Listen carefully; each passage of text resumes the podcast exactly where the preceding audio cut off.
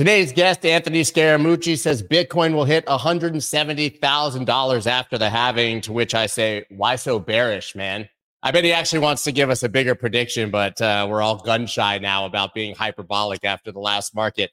Also believes we can hit the previous all-time high this year. We're going to talk about this, the ETFs, and more. Of course, got Texas West Capital on the back half of the stream and a giveaway as always. You guys don't want to miss this. I got the mooch. Let's go. Let's go.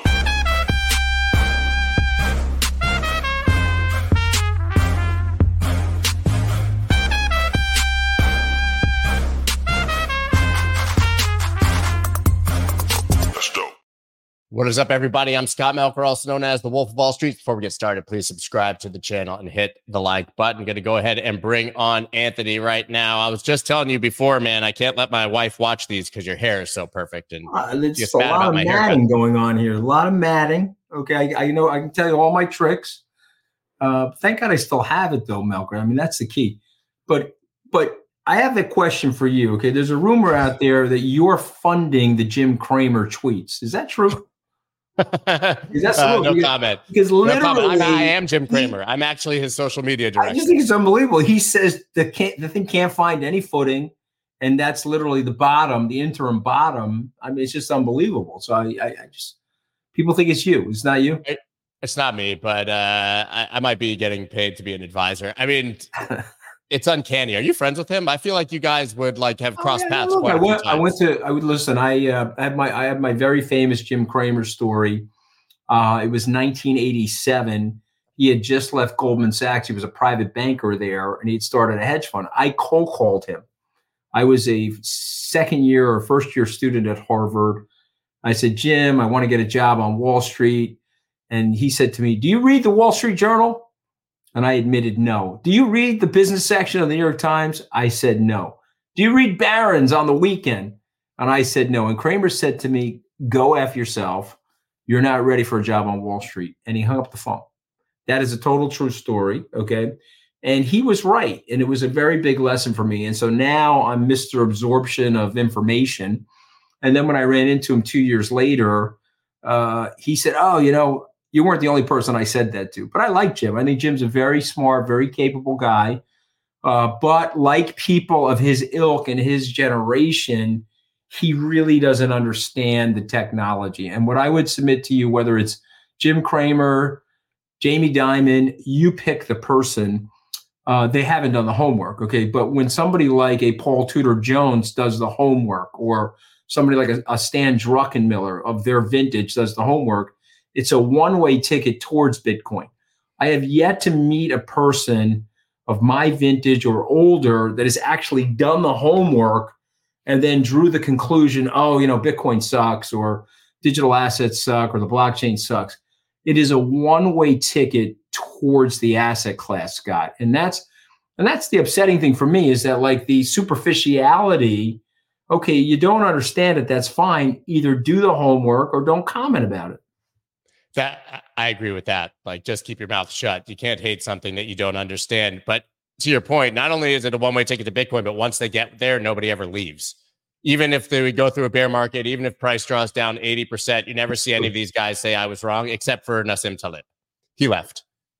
Okay, but was that a fight with the kid that wrote the Bitcoin Standard? He's a very bright kid. I mean, wow, how am I blanking on that? Yeah, because I can't remember his name. You know that 80% Saifedean Ammous. All right, Saifedean is yeah. Saifedean Ammous. So he was fighting with him. That's a Lebanese pride thing. You know, even Noriel came up with his own token, right? So ultimately, you know, I mean, you gotta look at it for what it really is. And so there's a new asset class, and there's an old guard. And the old guard, it took a while. You know, listen, I'm old enough to remember Web 1. It took a while. You know, people, I was telling people, well, there's going to be a costless phone call over the web. People looking at me like I was crazy. What are you talking about? It's not going to happen. Yeah, I think we all agree there. Let's talk about the splash you made at the World Economic Forum, because, man, you're all over the headlines for this one. Hey, you said you planned to buy the U.S. Bitcoin ETF. 2023 was the best year for your crypto fund. So I want to talk about that, because 2022 was miserable for everybody. You were pretty public about it being exceptionally miserable for you, especially obviously that index and all that. You crushed it. Yeah. Well, you said something earlier, you know, that if you're in it, you don't get out of it. Okay. So let's talk about 22 for a second. I could have been a monkey flipping coins, Scott, and I could have done a better job. Okay. Every decision that I made in 2022 went bad. I bought more Bitcoin, bad. I bought more Ethereum, bad. Got long Solana, bad. I teamed up with Sam Bankman-Fried. Looked good in the beginning. You know, we had a spectacular conference, Crypto Bahamas. I can't tell you the number of people that congratulated me on the partial sale of Skybridge to Sam in September of 2022. But by November, I was a goat. I had taken one and turned it into zero. You know how entrepreneurs like to go from zero to one? I went from one to zero. And so it was humiliating. It was brutal. I was subjected to 4.5 hours of testimony with the Department of Justice. I had to turn over my cell phones, my Signal, my WhatsApp. You know, it was absolutely brutal. But here's the thing I would say to young people listening. You hang in there, okay? And you tell the truth and you hang in there and you own your mistakes. Because if you have integrity, there's always opportunity. There's always people looking to help you if you have integrity. And so by the end of 22, I thought 23 was going to be the worst year of my career. I was expecting Bitcoin to go to 8,000. I was expecting to hold it the whole way down. I was expecting the aftermath of Sam to deplete all of my assets. But, you know, it turns out when you think things are really bad, that's probably where the bottom is. And lo and behold, our coin fund was up 160% last year. Our core fund of funds, which has crypto exposure, but also a collection of hedge funds, up 36%. And our sort of lower volatility fund was up 25%. So it was the best year of my career. Very happy about that, obviously. Made the bet, I think, that if we're going to be right about this, the next 2 years for these funds will be spectacular, Scott. You mentioned my $170,000 prediction. So I just want to go into that with you for 30 seconds. That's a data-dependent prediction. Go back and look at Bitcoin halving cycles. The day that the Bitcoin halves, multiply it by 4, 18 months later, and it's been uncanny that that's been the price of Bitcoin. So I'm using a $35,000 number at the halving. If I'm, and that's conservative. You're correct. That is conservative. Let's say we're at 50,000 in April. Okay. Then it's a $200,000 handle. Let's say we're at 60,000. It'll be 240. But my long-term price target is that Bitcoin gets to easily half the market capitalization of gold. Gold now at about 14.5 trillion. If Bitcoin goes to 7 or 8 trillion, that's a 10x from here. It's a $400,000 Bitcoin. And I think it would be ridiculous for people not to understand the asset, not to understand the dynamics of it as a store of value, and not to have a position. One last point, if you don't mind me saying this, we were the first money into BlackRock. I think I broke it on your... You did. I broke it on Wall Street. We gave BlackRock the first money last January. They converted successfully into the ETF. They have not even started the marketing process. And as you know, these 11 ETFs, this was the best ETF launch in ETF history. So we have some sludge going on with the Grayscale Bitcoin Trust. The real experts know that. But when that sludge clears out, you have clear skies ahead for Bitcoin, and you have a lot of demand for Bitcoin. You have institutional demand, finally, for Bitcoin, because it's now an asset that's wrapped in something that the hoi polloi can understand and that the institutions can now be comfortable buying. So all of those things hopefully make me wrong about my prediction to the low side. But let's just say this. People need to get in there. They need to understand this asset. They need to work harder to do the research on an asset like this. Yeah, I mean, the last cycle did about a 3.5x from that, 20-ish to 69 or whatever it was. And that was by far the most muted cycle we'd had. And that was without any of this institutional involvement. But I love what you just said about the marketing campaigns that are coming. People are like goldfish. if it's not the, you know, 10 billion in AUM the first week, they think it's a failure for some reason. Right. You've pointed out that it's a success. We know that Vanguard, Merrill Lynch, a lot of these aren't offering them. RIA platforms haven't even done the research yet, are not offering them. They haven't chosen which ones to offer. We're in the first out of the first inning of judging these ETFs. Yeah, I don't even think, I think we're getting a count on, I don't even think we got an out yet. I think we're, you know, there's two balls and one strike on the first batter.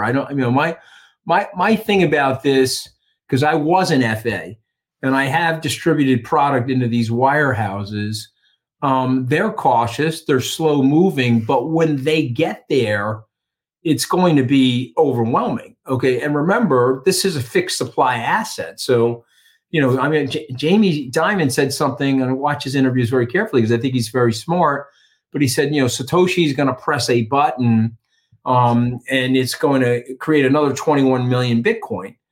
And okay, but that actually mathematically, and from a programming analysis and from a decentralized point of view, it actually cannot happen.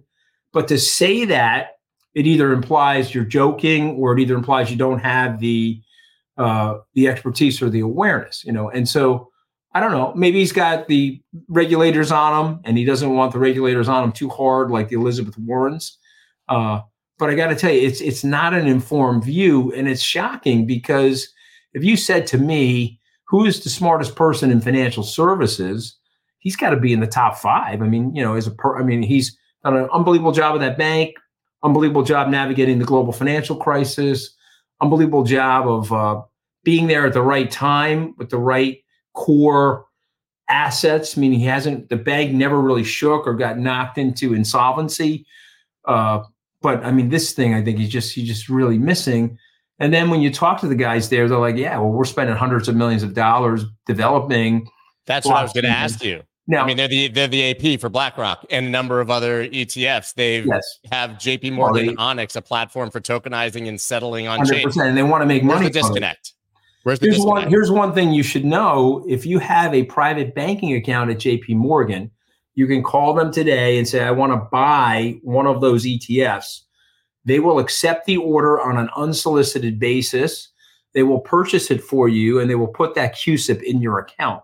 So you can hold the BlackRock or the Fidelity ETF in an account at JP Morgan. I think that's meaningful because some of these other places, whether it's Vanguard or Merrill Lynch, Bank of America at this time, they say no, they won't even accept it on an unsolicited basis. Is this a watch what I do and not what I say situation? I mean, is he like wagging the dog, you know, so he doesn't look bad? Or is this literally like, he has to do it to make money, but also has to, like you say, kind of cowtail to Elizabeth Warren. Because I mean, we know there's something else going on. It's a big bank, and there's a lot of people inside that bank that understand it, want to make money from it. But he's also got to sit before the Congress, and you know, we should go. Can we go 30 seconds to Elizabeth Warren, because I have a long relationship. You can go 30 hours to Elizabeth Warren, and I won't cut you off. Elizabeth Warren, I graduated from Harvard Law School in 1989. Elizabeth Warren joined the faculty in 93. Elena Kagan, who is now on the Supreme Court, was the dean of the Harvard Law School. And so Bruce Wasserstein, who's no longer with us, was building a building there to support the university. They turned a garage on the corner into this beautiful, magnificent building, and they were asking alumni for donations. Elizabeth Warren, when I met her, she could not have been more charming, okay? And she could not have been more nice. She was soliciting alumni for solicitations. Fast forward to 2017, I'm on the Trump transition team. I'm in Davos. There was a gentleman there from the Sovereign Wealth Fund of Russia. He came over to my table at a restaurant, said hello to me. A picture was taken, obviously on somebody's cell phone. And the reporters said, oh, Scaramucci met with the Russian Sovereign Wealth Fund.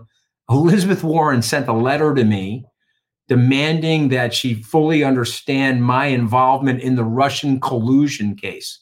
Okay, so this is so this cost me about $50,000 in legal fees. Okay, now whatever you think of Donald Trump, I was on that campaign, Scott. We couldn't even collude with ourselves. Okay, so I don't even know how they could think for a moment that we were colluding with the Russians. Okay, it was not possible. Of course, it was proven that we didn't collude with the Russians. Okay, we're literally fighting with each other. And so that's when the fight started with me and Elizabeth Warren. Okay. And I find her to be absolutely repulsive and absolutely hypocritical. And I said in Davos that her and Gary are the access of regulatory evil. They literally have decided that Scott Melker may have made some money. I always teach Mike Novogratz. I said, it's really you, Novo, because you made over $1 billion with this shit. And she knows you personally. And she's very upset about that. She's literally the type of person that doesn't like to see rich people get richer, and a result of which she's willing to close down a product that would help the people she's supposedly advocating for. This is a product for the unbanked.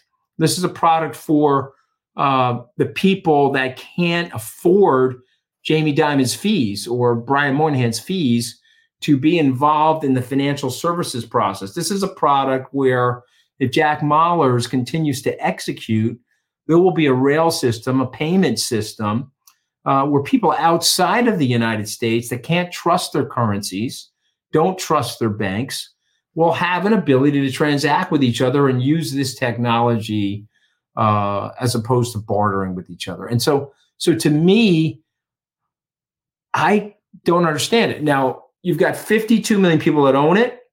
I do believe that Joe Biden will win this election, but if he doesn't win the election, some of it will be related to this regulatory nonsense between Gensler and Elizabeth Warren.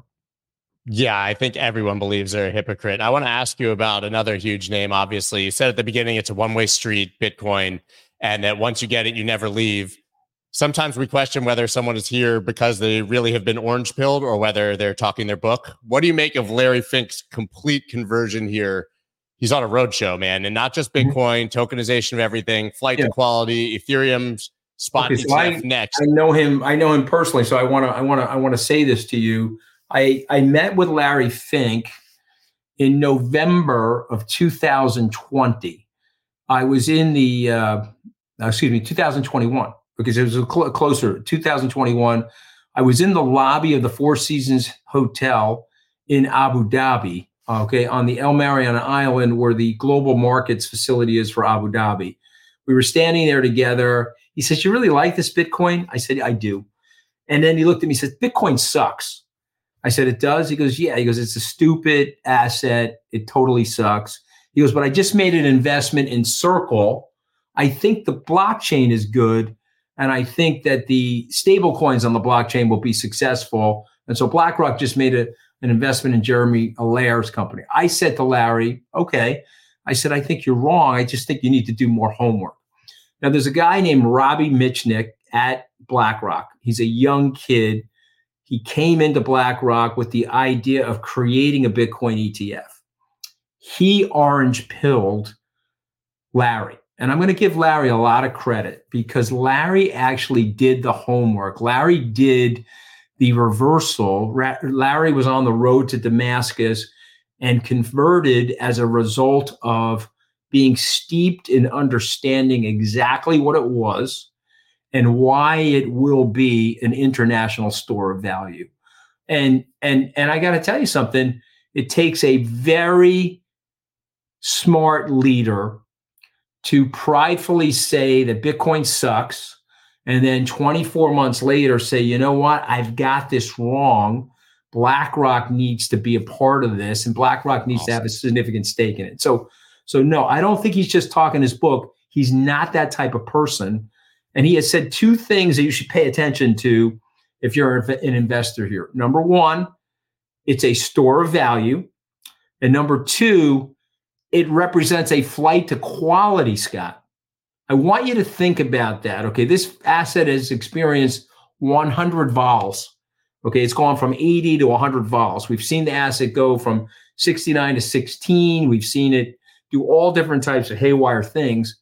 But the largest asset manager in the world, the CEO of that company, says it is a flight to quality. Okay, so that implies that he understands it. Last point of the story.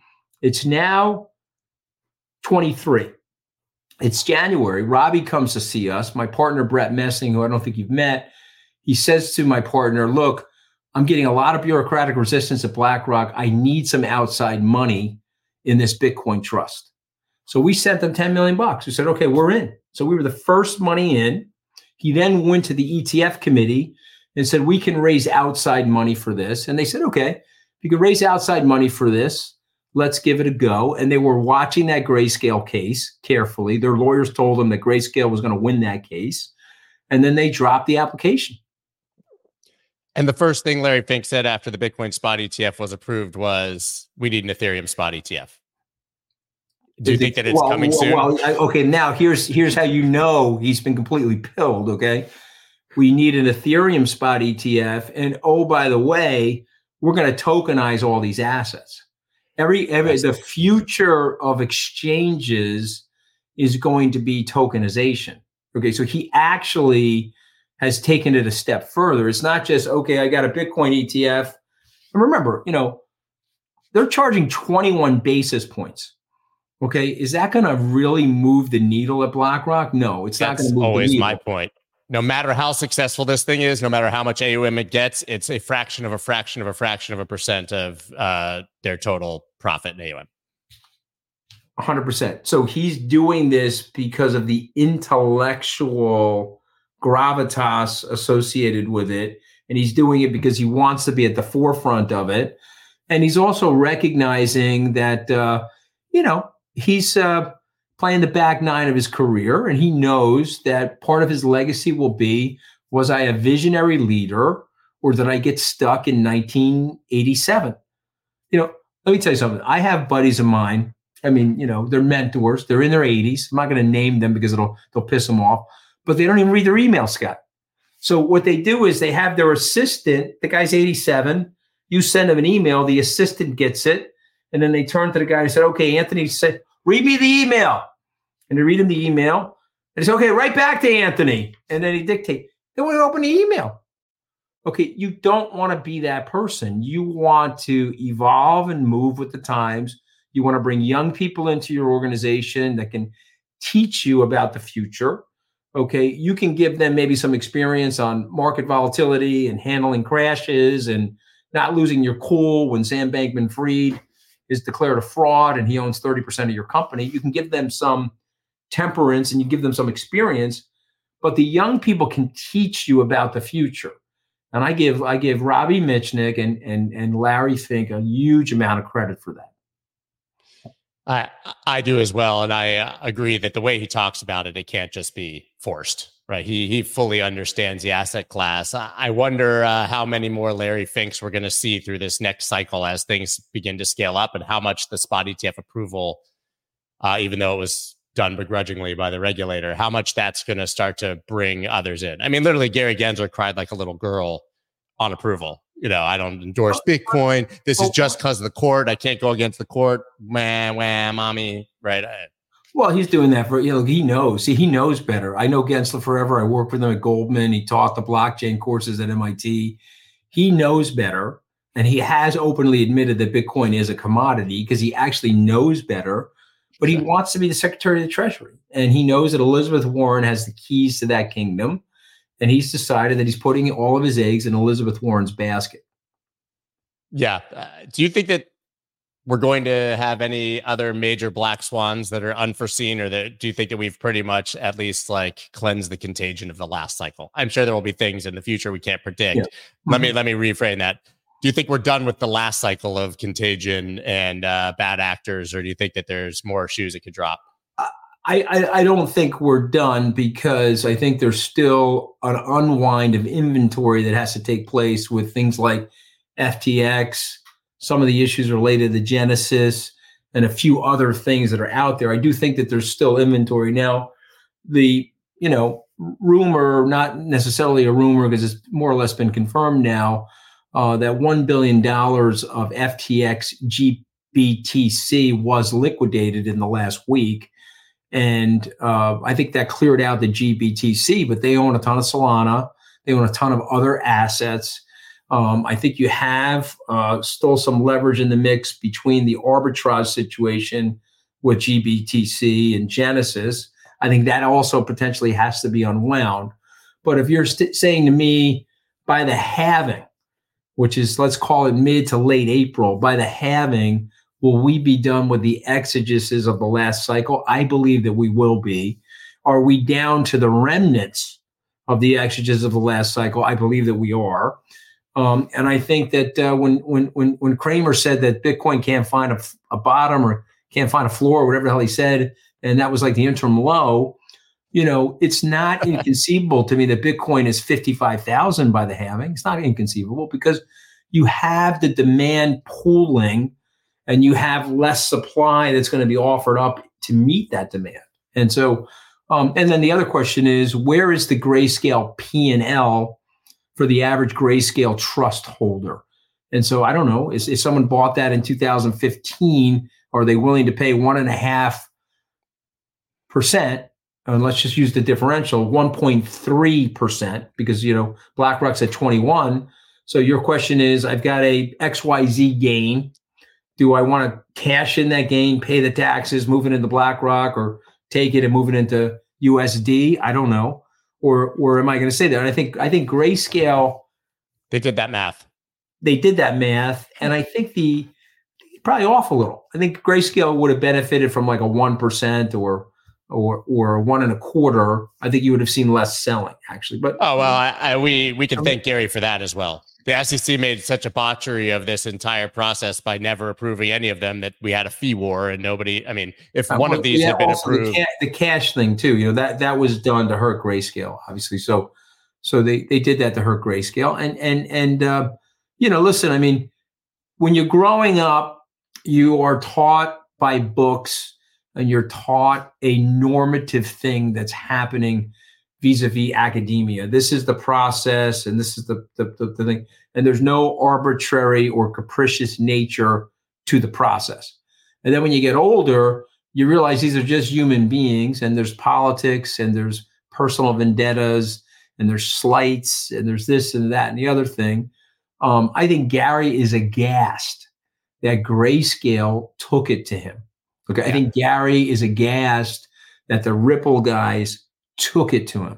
Okay, I think prior to Gary, Mark Cuban going after the SEC for what they did to him and winning, okay, I think the SEC has really been tarnished. I think they have to go back to blocking and tackling at the SEC, and they have to get out of the politicization. You know, I was in St. Moritz at the CFC St. Moritz conference. And I met with one of the regulators from Dubai, and the woman said to me, you know what? We have no politicization in our regulatory process. If it's good for the country, good for the economy, we want to embrace it. If it's not, we don't want to embrace it, but it's not tied to somebody calling me and saying, hey, I woke up this morning, I hate Bitcoin. And so the laws of the, you know, United States is 22% of the world's GDP. I woke up this morning, I'm a little irritable. I don't like Bitcoin and that Mike Novogratz made $1 billion. Hello, Gary, are you there? Yeah, Gary, yeah, we need to block financial innovation in the United States. Okay, so can you work on that for me, please? And then you got, it's just mathematical blather. Okay, yeah, can you block it for me? Thank you, Gary. Moss, North Korea. I mean, come on. And then she gets embarrassed by Loomis, right? So Loomis is like, okay, there's $900,000 of money laundering on Bitcoin. 900 million on the other USD, but you know, I mean, she's embarrassed. It's actually. I love watching her get community noted on every tweet now. But yeah, go ahead. No, the one beauty. Look, there's some pain in social media, and there's some bots that are irritating, and kids are probably being cyber bullied. But there is a big benefit to this sort of cluster. I don't want to use the F-bomb, but a cluster F-bomb in social media, because somebody like Elizabeth Warren cannot get away with this stuff without being exposed for the insanity and the hypocrisy. I love it. So final question. I know you have to go. Would you say that it was a more impactful event for you meeting Larry Fink in the Four Seasons lobby of Abu Dhabi or meeting me in the Four Seasons lobby in Austin, Texas? You're nicer to me, though. You know, I mean, look, I'm going to say you, okay? I mean, you know, Larry knows. You got out of the car, and you were getting out of the car next to me. Larry knows me and likes me, but I'm like insignificant to Larry. You're like a lot nicer to me. You know, you invite me on the show. I'm usually driving around in the back of my car with bad internet. Yeah, I'm going to say you. We love it. I'll take it, man. And you're taller, and then for all your fans out there, you're taller and thinner than you look on the. You're taller and thinner than you look on the air. Yeah, not a surprise. Well, yeah, I'm literally going to just send moose, though, and I could probably. Yeah, I have something here. Yeah. I'm telling you, my wife literally sends my barber pictures of Justin Timberlake's haircuts because she loves him, and we never get there. And then she's always mad when I come home. She's like, "You didn't do it." And then she sees your hair, and it's embarrassing. Make your wife happy. I'm trying. Maybe I just don't have the hair. All right, man, you got to go. Thank you so much, ladies and gentlemen. I'll follow Scaramucci on the X, Twitter, whatever the hell we call it now. And I'll see you soon when we're back at the all-time high, all right? God bless, brother. Thank you, man. Thank you. What a legend, man. Always a pleasure. I thought he'd be in the back of a car. We were taking bets on it, but this time he said, I know you get so angry, which I don't, by the way.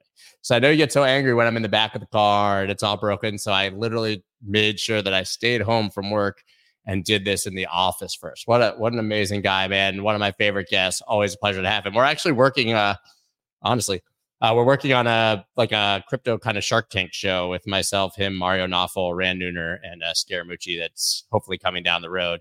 But I have the worst hair of everyone. It's terrible. Look, this part is just standing up. You see that? I can't do anything about that. Can't do anything about it. Anyways, if you loved Anthony Scaramucci, then you're going to love our next guest from Texas. Of course, Christopher Inks.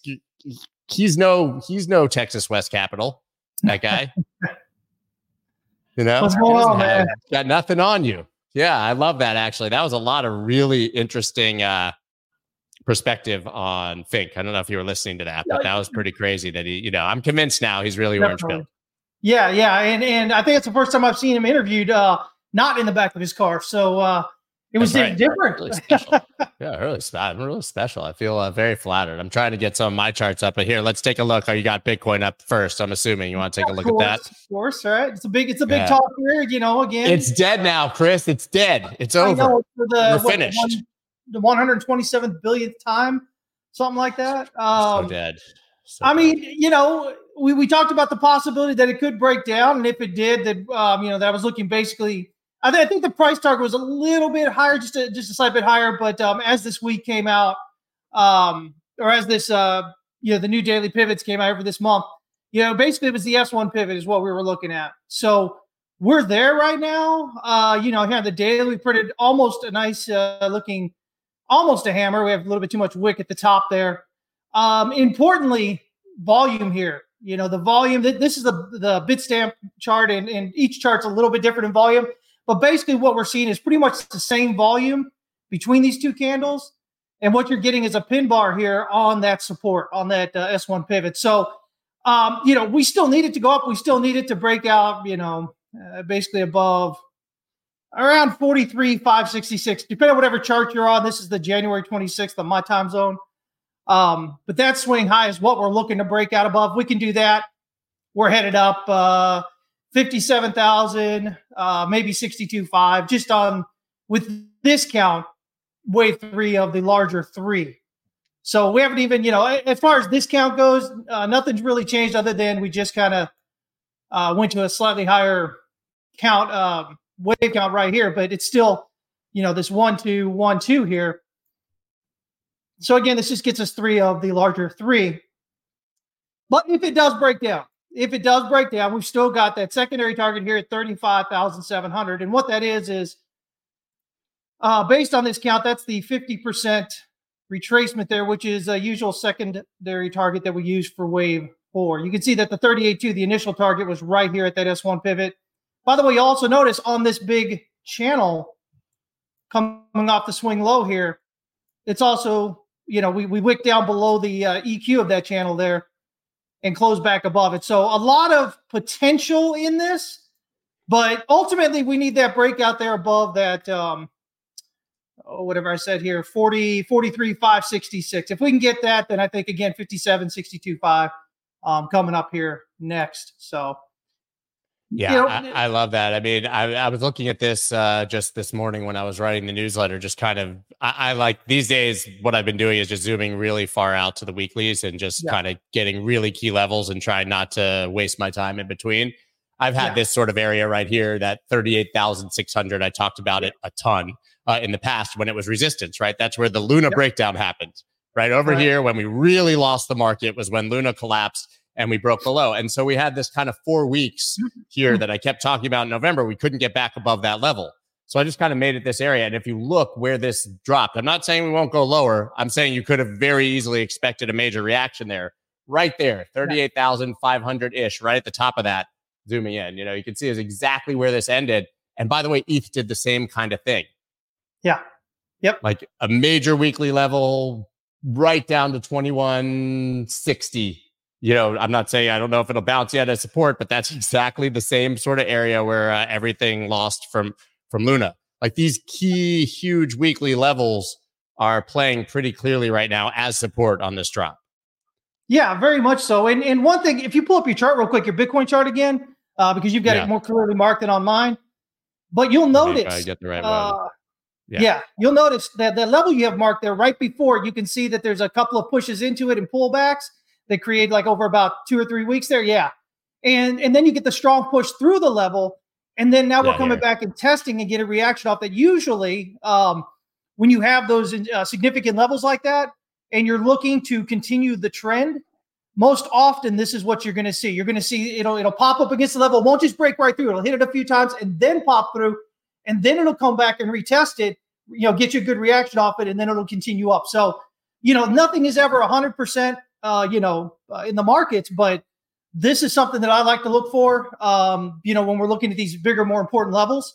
So definitely something, and again, it just kind of aligns, get confluence with all those other things I was talking about. And, we'll see. We'll see. I've got my level I'm looking at. And if we break out above it, I think we're good to go up higher, new highs. But until then, if it does break down, we'll get that low volume node right there around that 35.7. So.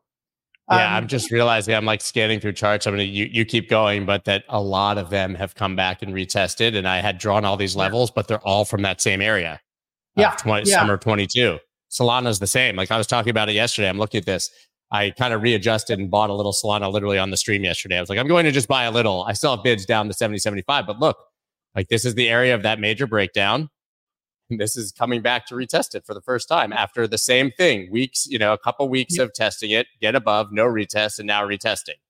See, this is the thing I really like about crypto. A lot of people think crypto is this big different thing. No, if you know how to trade equities, if you know how to trade futures, whatever, you're going to trade the same way. But the cool thing about crypto, probably because it's so small, is that everything generally tends to move in the same way.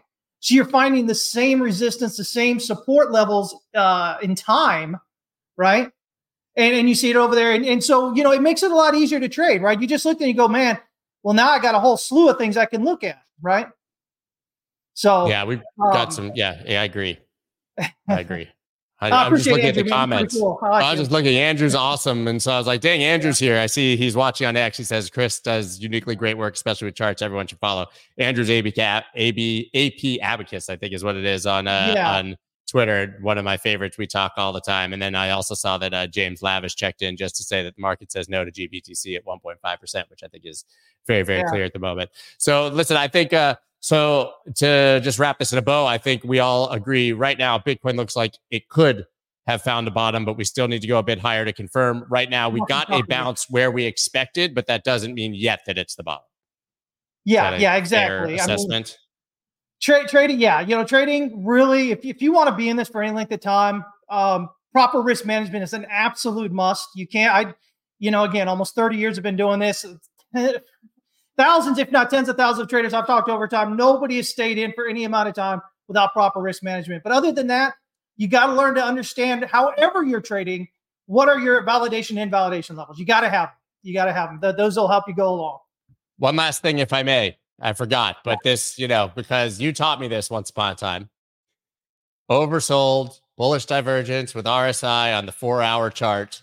We had it again. Dead bottom, bounce. Doesn't mean it is the bottom, but man, if you get a bullish divergence with oversold RSI or a bearish divergence with overbought RSI, by the way, which we have on the weekly and had on the daily at the top here, you can be pretty sure that the market's going to bounce in the other direction. Yeah, there's a good chance it's going to get rejected there and the opposite way. Yeah. But again, nothing's 100%. And I cannot say that enough.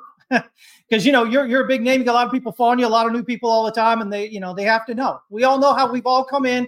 We all came into trading thinking we were going to make it you know, is going to make a lot of money really easy and whatnot. And, you know, the market has a quick way of humbling you when you do that. And so, you know, these things, you have to understand these things. So, yeah, so, I mean, that's Bitcoin right there. Real quick here, I've got a stock. I've been watching Snow. I kind of talked about it back here in June of 2022 when we had this low down here. And this looks a hell of a lot like Ethereum looked like, right? Yeah. I'm not saying it's ascending triangle, but it's support consolidating against resistance. And now we're getting this breakout. We had the pullback on this pin bar here. We've got this nice breakout happening. This is the weekly chart. Now, I think it's possible we could get reject the R1, pull back toward the pivot here on the weekly. So get rejected around 230, potentially pull back to maybe 182, maybe 176 or 75 or so, and then go up. Or we might just overextend here and just continue going up from here. But either way, I think we're headed right up here at least to about 410, 412 on that. And so I think it's a really good setup. You know, big picture wise, if somebody's looking to say, you know, listen, I don't have the money to just kind of sit here and, you know, and day trade all day. I want to kind of find something that even if it pulls back a little bit, I'm thinking about, you know, months out, maybe a year or more out. I think it's a great trade. I think it's a great setup for it. So, that's great. And I'm not saying it can't break out new all-time highs either. I'm just saying initially that's my target right there is around that four. Please tell me that one of those tabs up top, I know we've told you limited, but please tell me one of them is Spirit. No, none of them are Spirit. Dude, Spirit, guys, you know, amazing. You did it with Dollar General a couple months ago where it was like this epic bottom. Spirit went absolutely mayhem parabolic right after you said it here. You got to bring it up. You know, I'm sorry. We did all right. We kind of get it every once in a while, right? Fine. Yeah. We sat here and talked about how it was just FUD and it was because the JetBlue deal had fallen through. I mean, it was the dead bottom, wasn't it? Yeah. And then, we dipped down there for Thursday and then right back up. We just dipped and right back up. That was a rally off that low there, some huge bid here. That was but what was the price last Wednesday at that bottom? Because that's where we were. It's about 130% there. On Wednesday, I think it was this one right here. I think it was the one before. It was this $5. $5 and change. Yeah, and then Thursday it dipped and shot off there, right back up. So casual 100% on an airline in a week. Thanks, Chris. Yeah. Hey, man, I'm telling you, you know, once we get the breakout here above this swing high that we just made, this $9.34 area, I mean, I think we rally up here and fill in this fair value gap up to around $14.75, 76 cents around that. And if we're doing that, you know, I think we're overall continuing up higher there. I think we can continue up. You know, we talked about the fact that we had this bullish divergence building. Did we finish it on the daily here? Let me see. We didn't quite. We didn't exaggerated quite. Exaggerated bullish divergence, as they call it, the equal level. Exaggerated bullish. Yeah. But the weekly, look at that weekly and that capitulation volume. We didn't get a bullish SFP on the weekly. We did close below it. You know, we need to close above it. But the monthly is still in progress here. And again, this volume. I mean, if I'm looking at this, I see little reason to think we're not going to at least get up here to $16, $18. Potentially up here 25. This is capitulation type volume here. There's absolutely nothing leading into it. And then all of a sudden, boom, big volume, bullish divergence on the monthly. You know, we might end up with a bullish SFP. I think there's a lot of good potential for it to go up further, but we'll see. So, yeah. Perfect. All right. So wasn't I didn't mean to interrupt your flow. Back to what we were to our regularly scheduled program. I couldn't let him get away without dunking on that one. That was a 360 from the foul line reverse jam with your eyes closed over a dude. Yeah. Well, we've had some good ones. We had Save here. Previously, like you said, we had Dollar General on there, and that thing's still going well. I did PayPal there on Twitter not too long ago. Nailed the absolute bottom on that one. And that thing's just continued to go up since then, you know. And again, in these things are going in spite of people's narratives, in spite of their, you know, this is why I think price needs to do this. And this is what I have, you know, what I try and warn traders against is stop worrying about the fundamentals, because what you're going to do is you have in your mind what you want it to do. And so any fundamentals that comes out, you're going to just weave it to make it, you know, seem to support what you're saying. You can still kind of do it with the charts, but it's a little bit easier to not do that. But, you know, still, it's a tough thing when you're a trader, right? You know, those emotions. Yeah. I've got Cake here. You what? So go ahead. Keep going with the Cake. Okay, I got Cake on the daily here. We pulled back to daily S1, same thing as Bitcoin. Almost reset and oversold on RSI. Stoke RSI bottomed out there and oversold.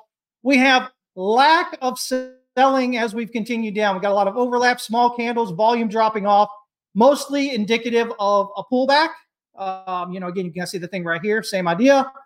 So I'm looking for a breakout of this descending resistance. That's my first clue. That would be the earliest that I would probably want to get in.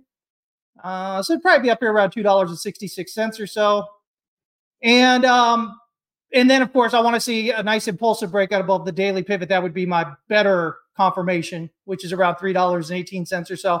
But I've got an $8.50 target off that. So I think Cake is setting up for a potentially decent move coming off this year. That. Even if you wait a little bit, getting $3, you're still looking potentially $8.50 target.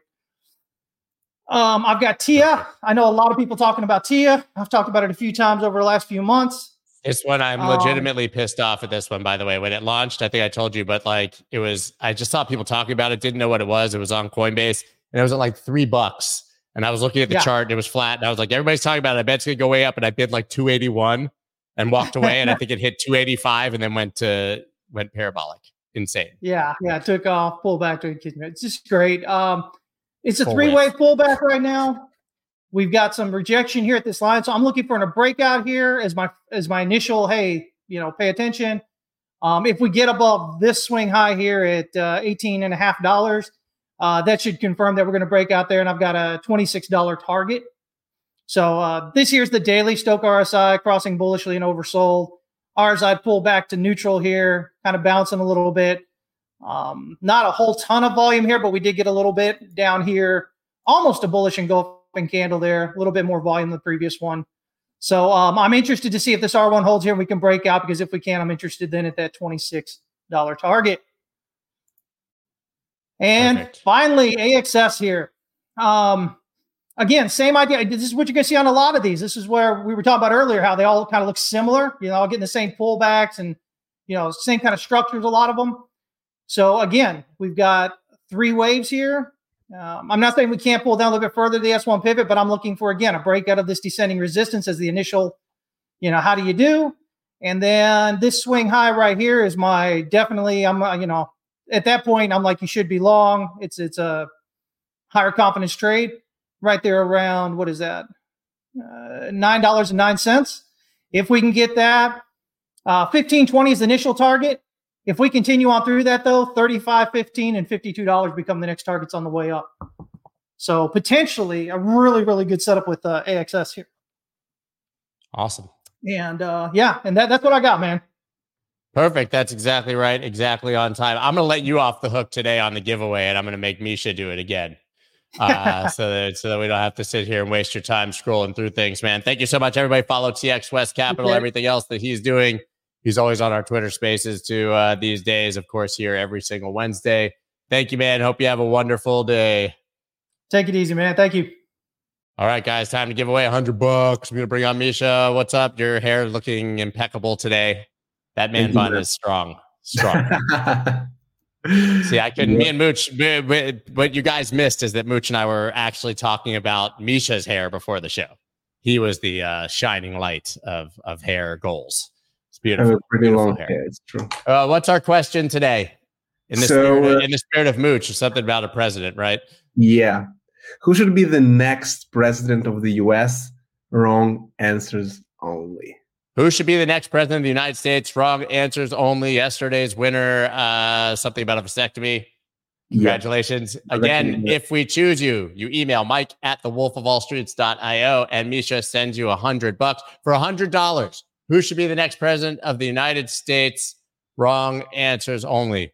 While they're doing that and we're scrolling through, man, that interview with Mooch, I was just saying to you in the background, people sometimes see me typing. I'm always typing to Misha. I was saying that, man, that was like the best interview ever. But he, like, the insight about Elizabeth Warren and Fink and all of them was absolutely amazing. Should I bring some of these up, or you want to do it? Let's start. Yeah, let's start. We have here Gary Gensler. What do you think about it? We have a lot of people saying Gary Gensler. Paris Hilton. Sam. Oh, he cannot be a president. Come on, he's in the prison. Yeah, well, there's a chance that one of the guys who's running might also be in the prison. True. What about Scott Melker? No, I do not want to be president, but thank you. Appreciate Pepe. That. Elizabeth Warren. No way. Yeah, I got some experience. I would give that one to Des, but we already gave Des money last week. Okay, put in no way. No fucking way. Sorry. This guy up here is really trying to win. Right here. Rails of Bitcoin with Emmy Melker. Said he's really trying to win. Good answer. Emmy Melker. Michael Saylor. Okay, Jamie Dimon. No. This was the answer I gave you. Somebody said nobody. When Marisha asked me the question earlier, I said nobody. She's like, nobody. Just let it end. What do you think about Max Kaiser? I think it would be really bad for Elizabeth Warren. I could give it to Max Kaiser. I could give it to that. Homer Simpson, I like this one. Definitely would like to see him as a president of the US. Patrock. Oh, that's a nice profile pic. George Costanza. Yep. That was good. All right, we got to pick one now because I have to get ready for spaces. So, all right. Where are we at? Okay. All right. So I guess, I will leave George Costanza because I really like him. George Costanza for president wins. Matthew Chalice. We've seen you up here before. Did he win before? Or did he almost I think he almost won yesterday. Oh, or one of the days. Matthew, you win. Email mike@thewolfofallstreets.io. He will get your address and send you Tether. We're paying in stable coins, in case you guys are wondering. Still some great ones coming in. The Dude, Lebowski, BitBoy, and a bag of snow. That's fucked up. Tim Allen, Camacho from Idiocracy. You guys are great. Ric Flair. You guys know I met Ric Flair last week and tried to orange pill him. I was sitting at a bar in Tampa before a Lightning game. Ric Flair came in. You might not know who he is, Misha, but he's an old wrestler. Woo! And so I walked up to him and I started to ask him if he, trying to hang out with him and ask him if he knew about Bitcoin. And he basically was like, yeah, whatever. And he pushed me out of the way and took a picture with my wife. which is somewhere on my Twitter. Now I got to find it. It's great. It's definitely here somewhere. Nope, I don't know where it went. It's really funny, but we're gonna get out of here. But it's funny because I have the photo proof that it happened if I could actually find it, but I can't seem to. Oh well, we'll find it another day. Anyways, get your money, $100. We're gonna do it again tomorrow, I assume. What do we got tomorrow? Do we have anything planned yet for tomorrow, or we're still booking? Yeah, we have Sheldon. Oh, Sheldon Sniper tomorrow. Guys, so it's going to be mostly a trading show this time.